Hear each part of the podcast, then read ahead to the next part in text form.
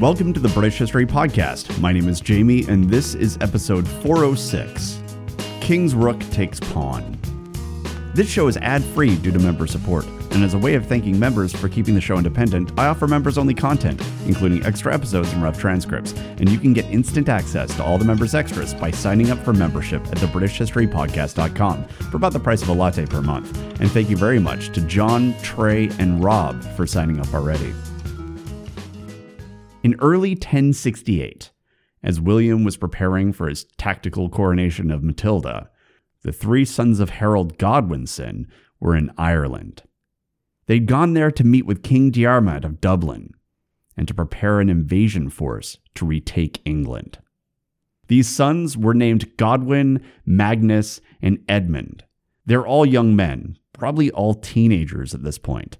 But their work had been going pretty well they had secured the support of the King of Dublin, and to that end, they'd gathered over 50 ships for their campaign. And when you look at the situation of England and the news that was likely to have been trickling into Irish ports, there was a lot to make the boys feel optimistic. Not the least of which was that Norman England was looking pretty shaky at this point. By now, it's likely that Godwin and his brothers had heard about the rebels gathering under the banner of Edric the Wild in the area near Hereford. And if they knew about that, then they definitely had heard that William was forced to essentially abandon the region and leave the rebels alone. They may well have also heard about Oswulf of Bamborough and how he killed William's puppet ruler and became the Earl of Northumbria himself only to be killed himself while hunting down some robbers, and being replaced by Gospatric, a strong Northumbrian leader who may well have had claim to multiple dynasties, and possibly even the Scottish royal line. There's also a chance that they'd heard of Hereward and how he and his kin were responsible for slaying a bunch of Normans in Lincolnshire, and I'm certain that they would have heard about how average Englishmen were now taking to the woods and ambushing any Normans who came their way. I mean, things in England had reached a point where William had even been forced to institute a special law, the Murdrum Fine, banning the killing of Normans and punishing entire regions for any unsolved slaying or disappearance of said Normans. So if I was Godwin, Magnus, and Edmund, I would be feeling pretty good about launching a reinvasion right about now. And adding fuel to the fire, William had brought his hostages back with him when he'd returned to England. And shortly thereafter, Edgar the Atheling had fled. And he was still out there. Somewhere. And even though he hadn't yet raised an army, having an Atheling out in the public and out of Norman control wasn't exactly a good situation for William. Similarly, soon after Edwin and Morcar returned from their mandatory Norman holiday, they headed north, and it wasn't to bake a cake for their former royal tour guide. And at the same time, a lot of the remaining English nobility were fleeing the kingdom, and I think you can see why that was the case. The English nobility under King Harold Godwinson was a return to form. They were the courageous, duty bound thanes that we've grown familiar with. The trouble, though, was that courage and sense of duty was why so many of them died at Hastings rather than fleeing to regroup, and why so many towns and shires, at least those that remained under English control, were now being governed by nobles who were young and inexperienced. Following Hastings, after the nobility had to bury their fathers, brothers, and uncles, there was a change in how the English approached war. The new local leaders no longer saw any romance in a suicide charge.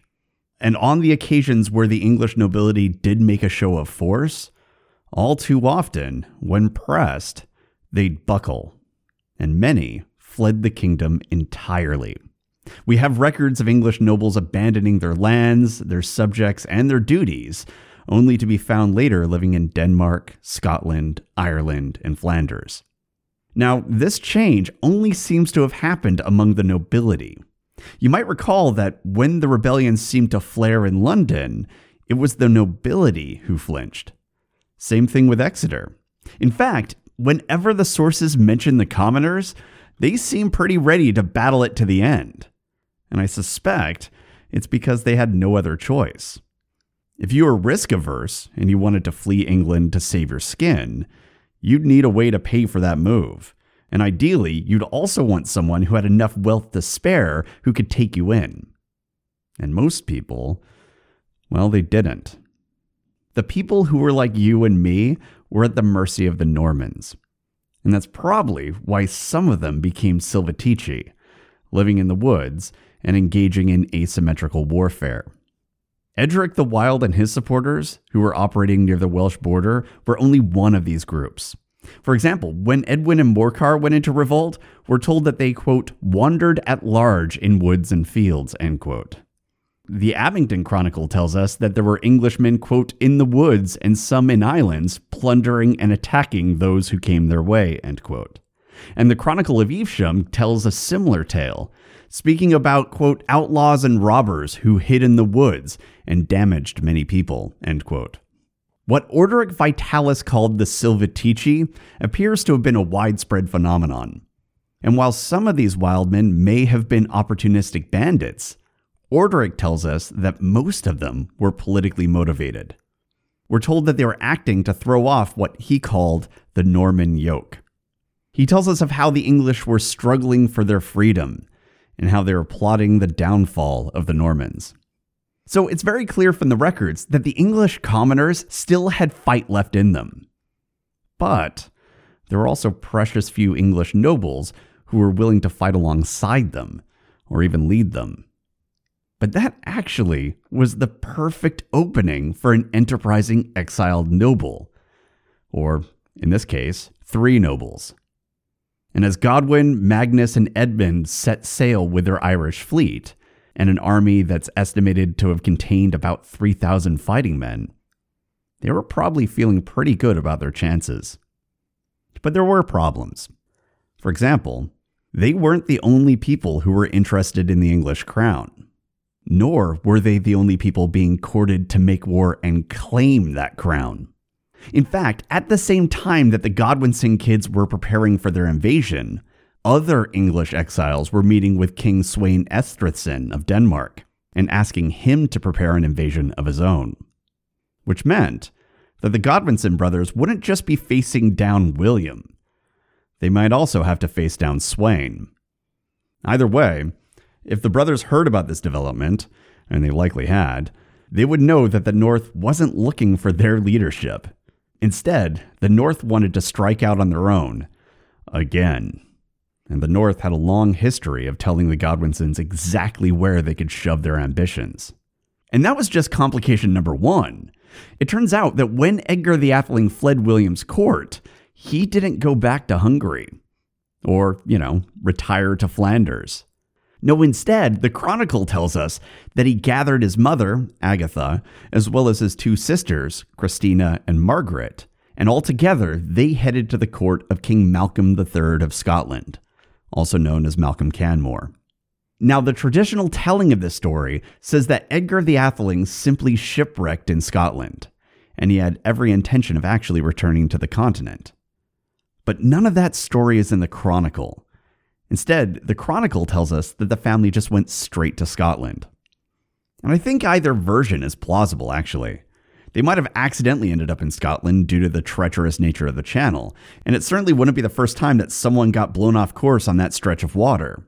And then, once in Scotland, maybe they just tried to make the best of a bad situation. But it's also entirely possible that Edgar and his family were looking for political support. And they knew that he was likely to find it in Scotland due to one very specific reason love. Well, not so much love marriage. Love wasn't all that important in medieval politics. And when you're the scion of the House of Wessex, everything is politics. And as you might remember, Edgar the Atheling wasn't the eldest child of Edward the Exile. That was his sister, Margaret. And you might also remember that Margaret had been betrothed to King Malcolm, but that betrothal had been called off. And it was a broken contract that so enraged the Scottish king that later that year we see the Scots raiding Durham. And then the king ended up marrying a Norse noblewoman named Ingebjorg. who happened to be the niece of both King Olaf II and King Harald Hardrada. So, in the end, Malcolm got his political match. However, at some point prior to 1068, Ingebjorg died. And so Malcolm was now single and looking to mingle. And Margaret, one of the only remaining members of the House of Wessex, and the eldest child of Edward the Exile, was actually still available. So when Edgar the Atheling, his mum, his sisters, and their various supporters and retainers arrived in the court of King Malcolm III of Scotland, the Chronicle tells us that the Scottish king wasted no time and began pursuing a match. Now, Margaret wasn't actually all that keen on the idea. She's even recorded as having wanted to remain a virgin for the rest of her life. But Malcolm, undeterred, pressed Edgar to grant permission for the match. Because these were aristocrats and this was the 11th century. So, what Margaret wanted didn't particularly matter all that much to the men who held the actual power over her life. Though, if we're being honest here, I'm not sure if Edgar had all that much say in it either. He and his companions were guests in the Scottish court, but they were also exiles and political refugees. And even if the king wasn't making threats, there would have been an implicit need for Edgar and his family to stay on Malcolm's good side. The scribes of the Chronicle even noted the duress that Edgar found himself in, telling us that as King Malcolm pressed Edgar for his permission, the young Atheling dared not refuse him, for they were exiles in his kingdom. The fact was, Edgar and his family would just have to go along with it because of, you know, the implication. So eventually, Edgar relented and Malcolm married Margaret, quote, though it was against her will, end quote. Now, the scribes write of Malcolm's intentions as purely desire. They talk about how he yearned for Margaret and how he loved how proper her manners were and that kind of thing. But let's be real here. Malcolm wasn't marrying an incredibly polite tanner's daughter who just happened to be fantastic at setting the dinner table. Malcolm was marrying one of the senior most members of what remained of the House of Wessex during a time when England was racked with political instability and was practically begging for a succession crisis. And Malcolm apparently wanted in on this so badly that he pressed past the wishes of Margaret and her family with his implication. And that fact, and the threat that Malcolm posed, couldn't have been missed by the sons of Harold Godwinson. Which meant that now they had not one, not two, but three potential rivals for the throne, and all of them were kings. And actually, one of them was the king of the kingdom that they were sailing towards right now. Furthermore, they all had plausible reasons for why, in 1068, they were the rightful heir to England. Yeah, even William had a plausible argument at this point. Making matters worse, while the sons of Harold Godwinson also had plausible arguments, not the least of which being that they were the sons of the previous king, and while the South, which was where they were headed, had long been the center of the power for the House of Godwin, there was the inconvenient fact that things had gone a little sideways recently for the Godwinsons. Many of the family's oldest supporters were now fertilizing the fields of Hastings, which wasn't good. And while it was clear that many commoners still supported the family, as was evidenced by the rebellion at Exeter, you had to ask yourself if that was still the case, given the way that it ended. Exeter had begun with a lot of promise and the people were completely behind the cause, and the Normans totally underestimated the skill and ferocity of the defenders, taking serious casualties in their failed efforts to take the walls. But maybe it kicked off too early. Or maybe there were issues with getting the fleet launched. Or maybe they anticipated more cities to join the rebellion. Whatever it was, something caused the English leadership to lose heart. And when Githa Godwinson and her allies snuck out of the city, and fled into the Bristol Channel, it was done. And critically, the people of the city were abandoned by the very same nobles who had dragged them into this conflict in the first place. Nobles, which included Godwinsons. And while some of those nobles may have fled to Ireland to link up with the sons of Harold Godwinson, John of Worcester tells us that many, including Githa and her supporters, abandoned the struggle entirely and fled to the place that virtually all exiled and outcast English aristocrats go to Flanders. And funnily enough, that's the same place that Hereward had been calling home for the last several years. But I don't know if he and Githa ever met. I don't even know if they were in Flanders at the same time. But if they were, I have to imagine that he would have had a few things to say about how that business in Exeter had gone. Especially considering that after Exeter fell, the Southwest had been quickly dominated by William and his army. And Gloucester and Bristol which might have offered staunch resistance if things had gone differently, instead had offered William their submission. And stick a pin in that one. Bristol had submitted to William. The fact was, if there was a deep English desire to fight William on behalf of the Godwinsons, after Exeter, it was on life support. Making matters worse, William had the crown and he had the support of the papacy and each of those gave him a strong argument that he was the legitimate ruler of England, and thus the sons of Harold Godwinson were nothing but usurpers.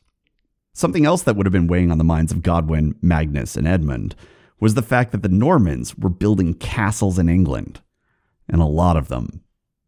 Now, the English were well acquainted with fortifications, as they had burhs all over the place and a burh was essentially a town enclosed by a large wooden wall. And this system of burhs had provided effective defense for the English population centers for well over a hundred years. And it was still true that if you were a band of raiders going a Viking, a burh could present a formidable and deadly challenge. But the Normans weren't raiders. They were a chivalric army that specialized in siege warfare. And to counter something like that, you don't want burhs. You want castles, which the English didn't have. But the Normans did, because chivalric culture mixed very well with a highly fortified countryside. Knights worked best when they could quickly ride out from a castle, attack, and then ride back behind the safety of the walls. And so everywhere that the Normans went, they built castles. The landscape of England was being transformed almost overnight. We see them constructing castles immediately upon landing at Pevensey, for example. And you might recall that among the many complaints that the English scribes had about the regency of Odo and Fitzosbern, there's also the fact that everywhere those two went, they built a castle on top of it. The damn things were popping up all over the place. And most commonly, the Normans of this period were building motte and bailey castles.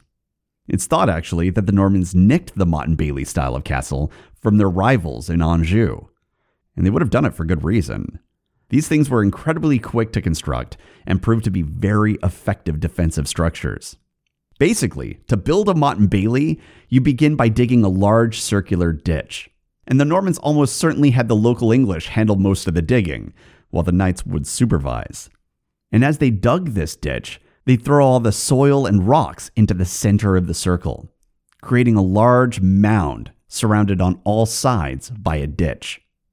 The idea was to make the mound as high as possible and the ditch as deep as possible. And then on top of the mound, they'd construct a wooden keep surrounded by a wooden wall. And again, the higher, the better. If the mound was so steep you could only reach it by a ladder, perfect, because then if you were under attack, you could just pull the ladder up. And this first phase of construction formed what was called the motte. Then at the bottom and to the side of the motte, they'd dig a large ditch around a flat patch of land, probably no more than a couple acres. And there, they'd construct a secondary fortification. And this would provide accommodation for the knights and other soldiers who held the castle, as well as storage, stables, that sort of thing. And this part of the construction formed what was called the bailey. All told, these things were fairly easy to construct, especially in contrast to later stone castles. And the bulk of the work could be done by leveraging an Old English tradition that established that as part of your food rent, you would be required to provide labor for the construction of bridges and fortifications. Now, historians have estimated how many hours of labor would be required to build one of these things, but I've always found it difficult to wrap my head around the total man hours that historians typically use to describe things like this.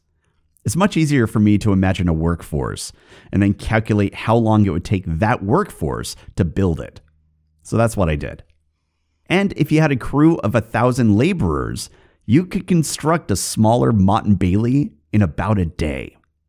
For the largest and most formidable ones, a crew of a thousand people could build it in less than a month.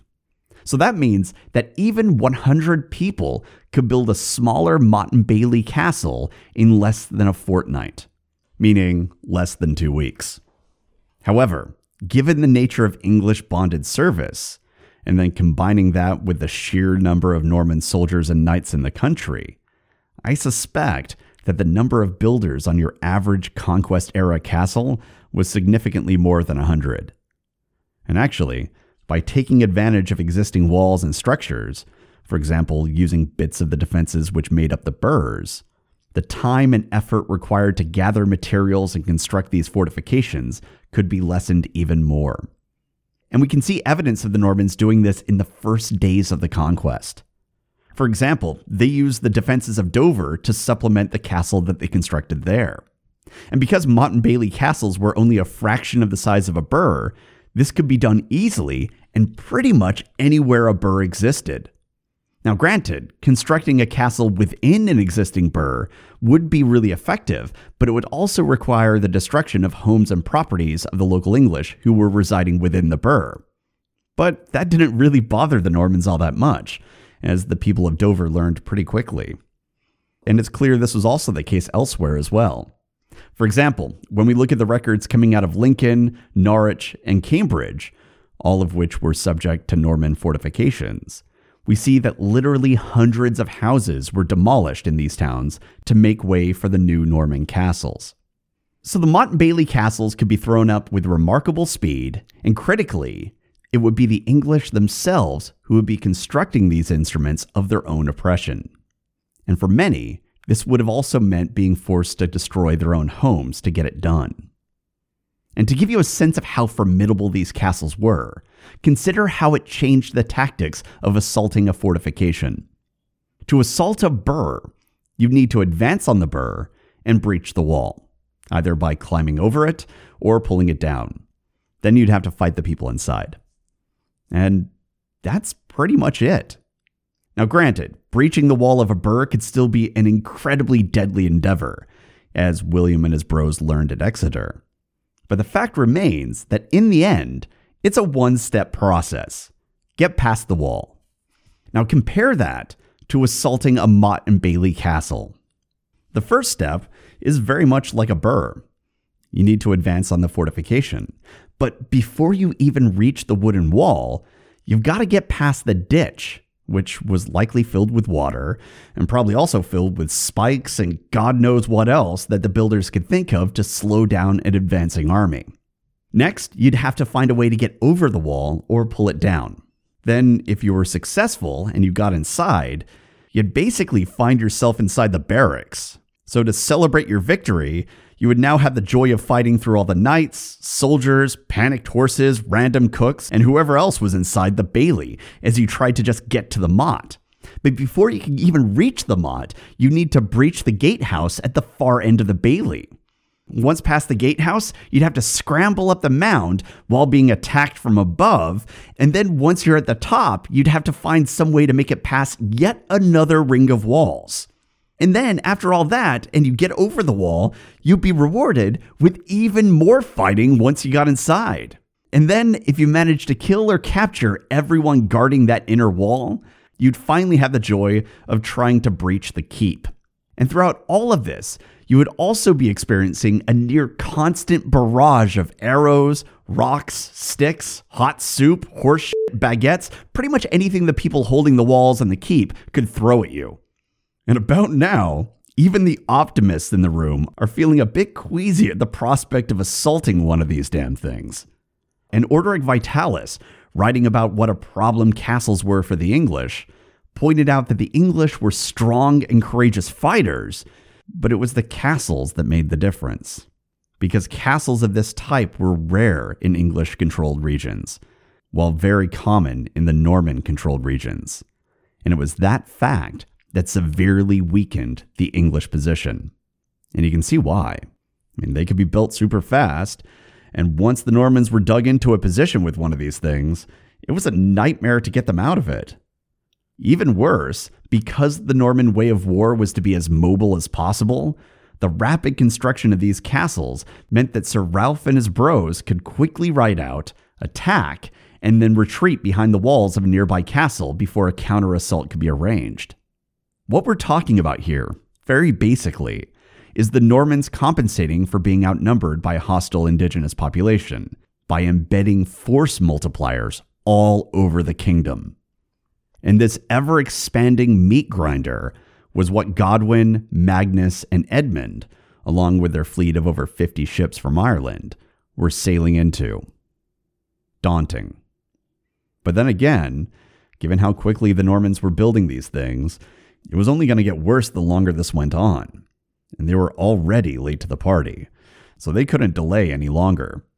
Now, presumably, the plan was to replicate the successful campaign led by their father, uncles, and grandfather back in the days of King Athelred Unred. Essentially, build a large force and land in England, recruit those who were willing to support the Godwinson cause, and raid those who were not, until finally you've gathered a large enough force of popular support to directly challenge William and his Norman occupation army. And a tactic like that would do a pretty good job of heading off the problem of fortifications, because they could just avoid any unfriendly fortified towns and instead just focus on recruiting from friendly towns and raiding poorly defended villages that refuse to join the fleet. And so the sons of Harold Godwinson and their Irish fleet landed at Avonmouth. And this inlet placed them very close to the town of Bristol, and only about 35 miles from Gloucester. They weren't all that far from Bath either. All in all, they are pretty central in the South. And remember, the House of Godwin had a long history with the South, and the people of these lands had shown time and time again that they would answer when called upon by the members of this dynasty. All in all, it was a strong landing choice. The obvious choice. And as Godwin, his brothers, and their supporters disembarked from their ships at Avonmouth, they saw armed men gathering nearby a lot of armed men. Except these guys didn't look like they were interested in joining the latest Godwinson suicide charge. Instead, they were preparing a defense while also gathering their families and whatever valuables they could and running them over to the nearby burh of Bristol, which you'll recall had recently submitted to William. So this wasn't exactly the warm welcome that the Godwinsons were hoping for. Honestly, it was a bit cold. And the truth is, landing at Avonmouth had actually been a really good idea. And I think that it probably would have been perfect if it had happened several months earlier, back when Exeter was still in open rebellion. Several months earlier, it would have created a straight line between the fleet just outside of Bristol, and then 35 miles to the southwest, you'd have Somerset, which was historically friendly territory, and then just another 35 miles to the southwest, you'd have the Godwinson stronghold of Exeter. Looking at it, you can see the shape of the plan that the Godwinsons probably had in mind. But a lot had changed in the last few months. And apparently, the Godwinson boys were still pressing ahead with the plan, and not everyone was thrilled about that. And that was probably a disappointment for the boys, but at the same time, it wasn't the end of the world they could just move on to plan B raid the area. If they couldn't get volunteers, the wealth taken from these townsfolk would allow them to hire more mercenaries. And it would also provide a concrete example to other communities why they should abandon William and join up with the Godwinsons. So it was time to go to work. The brothers had a fleet of over 50 ships. They had thousands of fighting men recruited from Dublin. They were the sons of Harold fucking Godwinson. And who were these guys? The Fyrd of Bristol? Whatever. And so Godwin, Magnus, Edmund, and their army pillaged the lands around Avonmouth, all as the people of Bristol hastily closed their gates. the valuables of the very same people who Godwin Haroldson and his brothers intended to make their subjects were now being carried off by Irish mercenaries and loaded up onto their ships destined for Dublin. And meanwhile, the raiding army advanced on Bristol. It was now time to show everyone exactly what happens when you resist the rightful heirs to England. So the Godwinsons and their army readied their weapons and got their asses absolutely fucking handed to them. Now, as usual, we're not given specifics, but we're told that the brothers were held off by the men of Bristol and that as they fled, they did so completely empty handed. We're told that they failed to acquire anything from their attempted raid of the town, meaning that they had now lost the element of surprise and had managed to make enemies out of one of the major towns in the southwest. And the only profit from the raid was whatever remaining valuables they managed to find in the little homes of the villagers of Avonmouth. It was an inauspicious beginning. But again, it wasn't really the end of the world either. They could just get back on their ships and sail a little ways farther down the estuary to the Shire of Somerset. And Somerset had a long history with rebellions and invading forces. It was there, on Athelney, that Alfred established his camp and waged his guerrilla war against Guthrum. This marshy landscape could be a formidable base camp from which to launch a rebellion. And as a bonus, the boys knew the local magnate. His name was Eadnoth the Staller, and he was an old school Thane. He'd served as a steward for King Edward the Confessor, and he had continued to serve as a steward during the reign of King Harold Godwinson. And as Edward was married to Harold's sister, that meant that Eadnoth had served both the Godwinson boys' uncle as well as their father. They had multiple family ties to this guy. And Malmesbury also speaks of how Eadnoth was a figure celebrated both at home and abroad. He was also rich, like crazy rich. He had estates all over the Southwest, at least 30 of them in Devon, Dorset, Somerset, and Wiltshire. And while we aren't clear on his dynastic background, he was of sufficient rank that he was witnessing charters along with Harold and Archbishop Stigand. And while the sources don't precisely tell us why the sons of Harold Godwinson went to Somerset, when you look at who was in those lands, and when you look at the history of how those lands had waged successful insurgencies, again, you can start to see the hint of a plan. And I suspect that the sons of Harold Godwinson were looking to replicate the earlier success of King Alfred the Great himself. And so, as Alfred had the support of Athelnoth of Somerset, Perhaps they were seeking something similar with their father's former steward, Eadnoth the Staller. And as the sons of Harold Godwinson made landfall in Somerset and were met at Bleadon by their old family steward, they saw that he was joined by an army. A lot really had changed over the last couple years. Now, it is possible that Eadnoth had always been hostile to the Godwinsons, and he only remained as a steward for Harold because of a sense of duty. But it's also possible that this was just a change of heart. And if it was, I'm pretty sure it was driven by the fact that Eadnoth was one of three English nobles who had acquired a huge amount of land in exchange for supporting William and the Normans. We see Eadnoth's name right alongside Thorkel and Tostig's right hand man, Copsiga, the same Copsiga who was so hated by the Northumbrians that they assassinated him. But all three of them got really rich from their support of William. And honestly, if the Godwinson boys had good intel, they really should have seen this coming. Because it wasn't just that Eadnoth got a lot of land. We also see him, along with Thorkel, Tovi, Marilys Swain, and a number of other powerful English sheriffs, witnessing charters in the court of King William. This guy was thoroughly in the Norman camp by now. And I have to assume that the Godwinsons were taken by surprise and they didn't anticipate this turn. Because why else, in the aftermath of getting their butts kicked in Bristol, would they go to Somerset unless they thought it was friendly territory? So it must have been quite disheartening to realize that Eadnoth had thrown his lot in with William. And even worse, to see that the steward, along with Tovi, the sheriff of Somerset, had raised the fyrd to see the job done.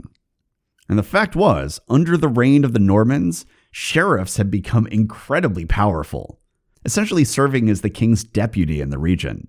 So the force that Tovi and Eadnoth gathered was undoubtedly formidable. Now, interestingly, Tovi was probably the descendant of Tovi the Proud, who was a powerful noble during the reign of King Canute, and who was linked to the famed Holy Cross of Waltham, which was the same cross that King Harold Godwinson credited with curing him of illness, and which he had prayed to before marching on Hastings.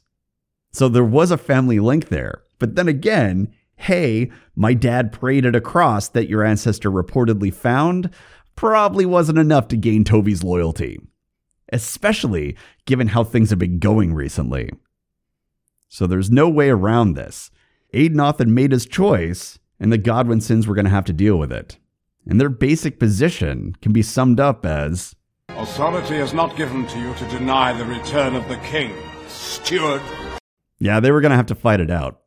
Now, the scribes have precious little to say about the battle that followed there in the fields of Bleadon, but we're told that heavy losses were taken on both sides, and that in the fighting, Eadnoth was cut down.